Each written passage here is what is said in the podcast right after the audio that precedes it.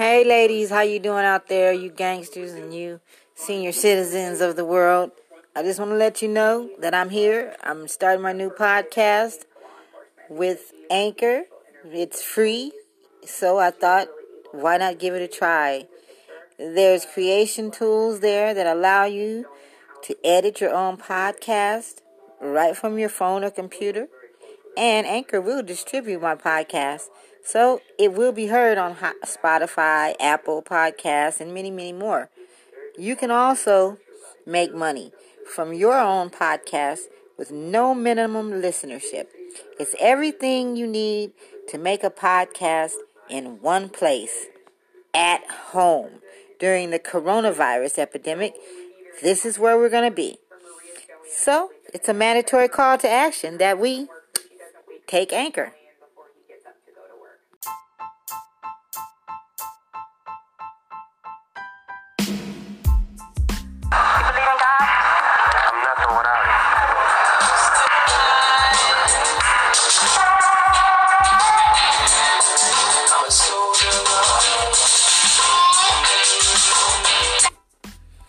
So that was just a soundbite from my interview with Snoop Doggy Dogg. Oh, maybe 10 years ago. Back then, I couldn't ask more than a couple of questions, and they couldn't be evolved around the dispute between Tupac Shakur and Biggie Smalls, Death Row Records, and Suge Knight. Sometime after that, I did become a member of the Suge Knight's uh, Death Row roster. However, that was around the time Left Eye was murdered, and some people thought I had something magically to do with it. And when I say magically, they actually thought I performed a magical trick or something and got rid of her. But you will find that story in my book. Meanwhile, I will give you a fully loaded clip of the, the uh, snip of the interview and uh, more talk from Snoop Doggy Dogg. This is Cadillac DD, First Lady of the Majestic Lowriders from Compton and Watts, Dear Dee of Wheels 2000 Magazine, Boss Lady of Boss Ladies Magazine, CEO, and host of the 2020 Vision BWA Bitches with Attitude, signing off.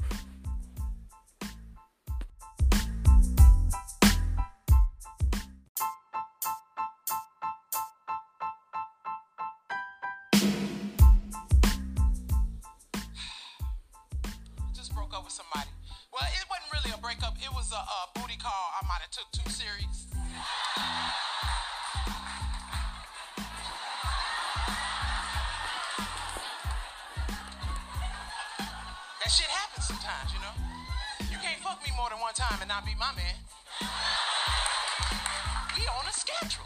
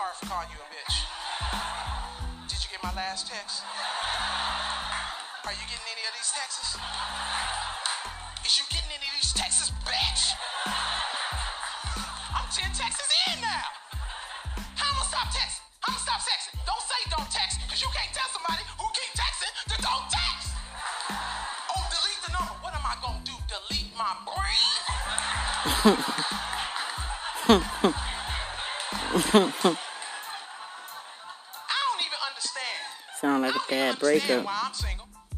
I don't even understand. It must be the year. Because if it was 1840, I would never be single.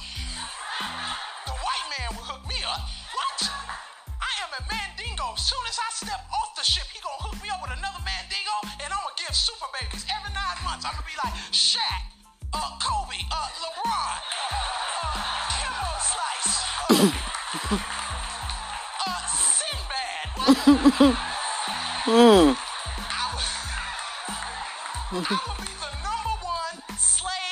draft Right. I be on television like LeBron announcing which plantation I was gonna go to. Uh, I like to take my talents to South Carolina. I do believe that there's gonna be a lot of opportunities there for me. Uh, Venus and Serena will be joining me, so uh, motherfucker to take me to Yoshinoya. This is some bullshit. Little young girls just messing up the game, just messing up the game. Little young girl just Exactly. Exactly. just tired of just young. Look at this one right here, just young, young and fresh. Your coochie still fresh as the snow on a mountain peak, ain't it? Just a Dutch man up there with a horn talking about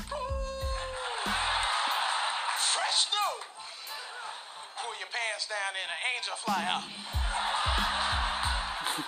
Don't nothing but a fire breathing dragon come out my shit. Just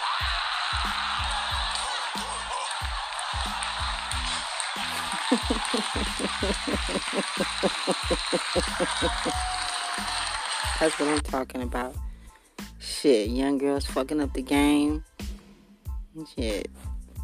I don't even know what else to say. Alright, I'm out.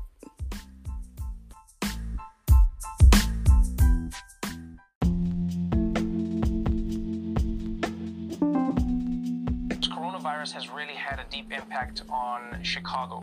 Yes, the it has. Coronavirus, as we've seen, is having a disproportionate impact on communities of color. African Americans are dying at higher rates. I think 70% of the people who have died in your area are black, whereas only 29% of the population is black. What have you been looking at, and, and why do you think it's so important to look at this look at this through the prism of race? Well, one, we have to understand the full magnitude of the impact on this virus in our city.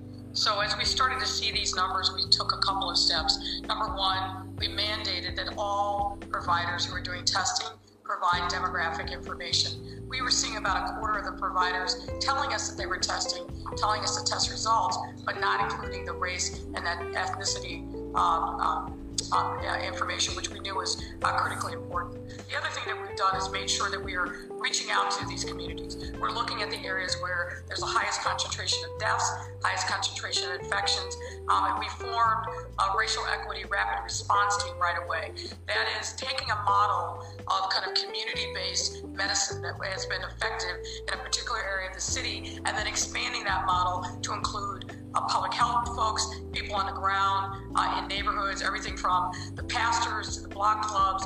Uh, we've got street intervention workers who normally are working on stopping violence. We've now enlisted them uh, in this effort and really trying to be as hyper local as we can. We know that um, while we're a city of neighborhoods, each of them is unique in its own ways, and they have their strengths and they have their challenges. So we've been learning even more about the nuances uh, of neighborhoods, particularly when you're talking about black and brown neighborhoods, and what supports they need to be able to bring people into the healthcare system, educated about the virus, and bringing people help um, is what we've really been about. Yeah, we need to You've been about educate a lot of people because they still think it's okay to run around the streets. You, you started actually driving around, telling people, literally telling people to get back into their houses, to go back home when people weren't taking it seriously.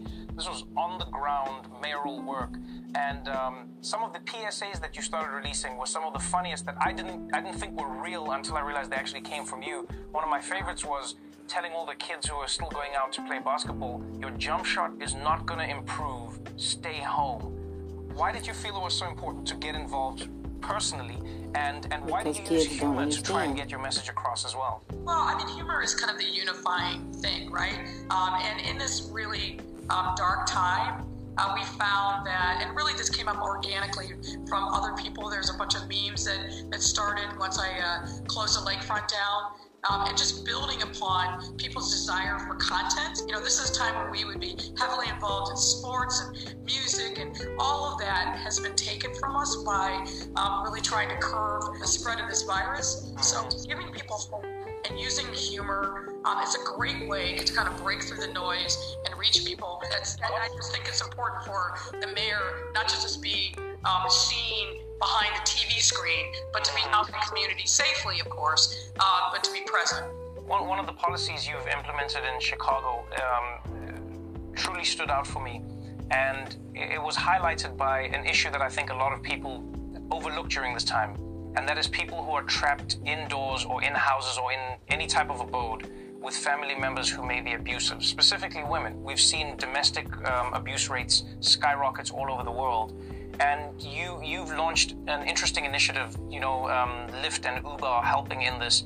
Um, what are you doing, and why did you feel that you had to do it in the way that you did? Well, That's a good we know question. that domestic violence is a problem in the best of times, and we were concerned about seeing an uptick. So, what we did in, in combination with Uber and Lyft was um, uh, train the um, hotline workers where people are calling because they want to get out of a, a dangerous or troubling family circumstance to give them a special code that they can use to order a Lyft or an Uber to take them anywhere to safety. Um, it's a it's a very simple and straightforward thing, but we thought that that was really important. We didn't want the absence of a ride to be a reason why somebody felt compelled to stay in a dangerous uh, domestic situation. Uh, I commend you for that. Thank you so much for, for joining us on the show, and um, I genuinely hope that you get to help all of the people that you've been trying to. Thank you so much. I appreciate. it. And we appreciate you.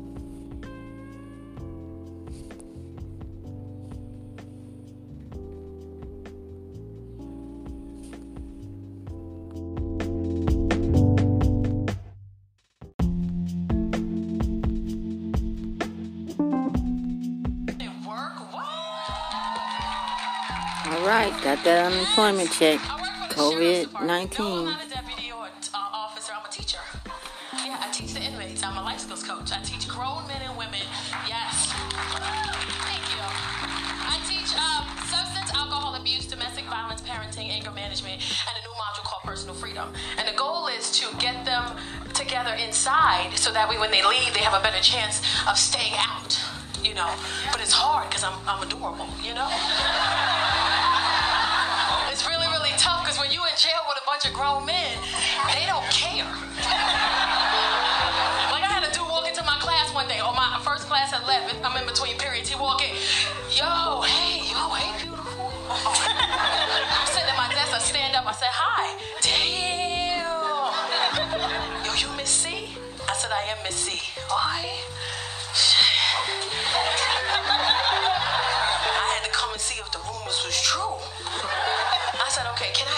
With something? He goes, yeah, yeah, yeah, yeah, yeah. You know, can I take your class?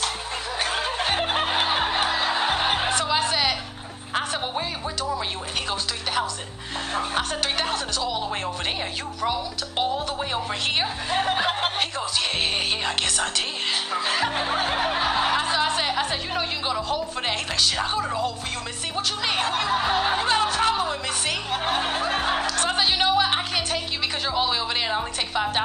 What classes do you need?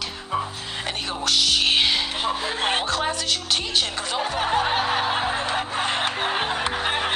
So I said, you know what? Just I don't want to get. I don't want you to get in trouble because you already got to go all the way back to 3,000 without getting caught. So just go back, and you know maybe some other time you'll find your way. I don't know, but you gotta leave. He was like, all right, I'll leave.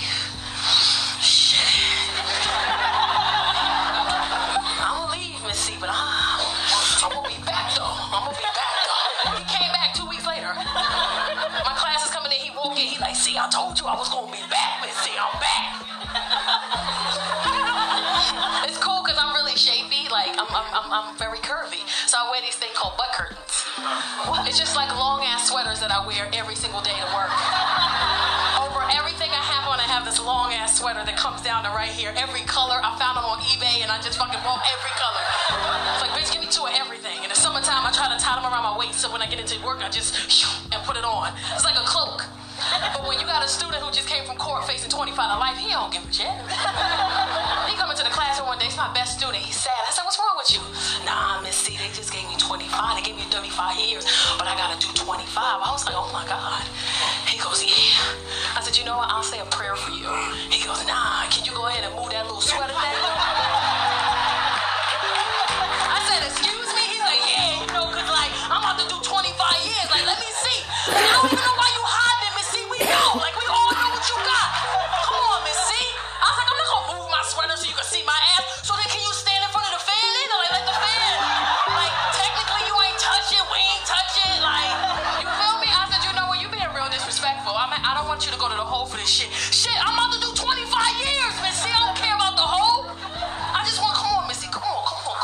Missy. Like, if I respect you so much, I'll pull that shit myself, Missy.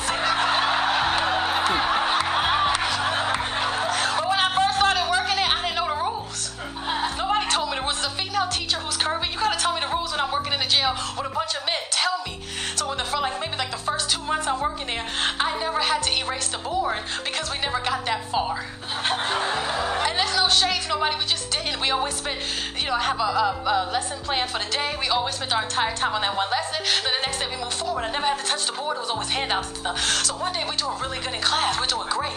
And we finish early. I'm like, wow, we actually finished like 30 minutes early. You know what? I'm to erase this and I'm to start the next lesson from tomorrow for tomorrow. And then we'll just stay ahead of the game. So I'm excited. They're excited. I'm like, yeah, you guys, this is great. So, to, what we're to do now is I turn around and I start erasing the board. and at that very moment, I realized I fucked up.